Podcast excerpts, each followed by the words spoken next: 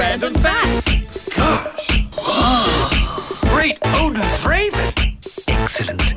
You ready? Okay, today's Valentine's Day. It celebrates the most romantic day of the year when people all over the world express affection to their lovers, their friends, their partners, even their pets through gifts, greetings, and more. But did you know that during the Middle Ages, European countries like England and France believed that February 14th was the start of mating season for birds?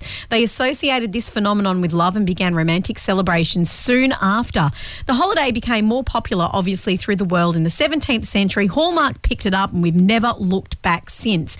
But another little side fact mm. if you're a bit filthy on Valentine's Day and you don't like your ex, you can actually buy a cockroach, name it after your ex, and the zoos will feed it to their lizards. Oh, that is nasty. That's great. I love that one. It's 12 past 8.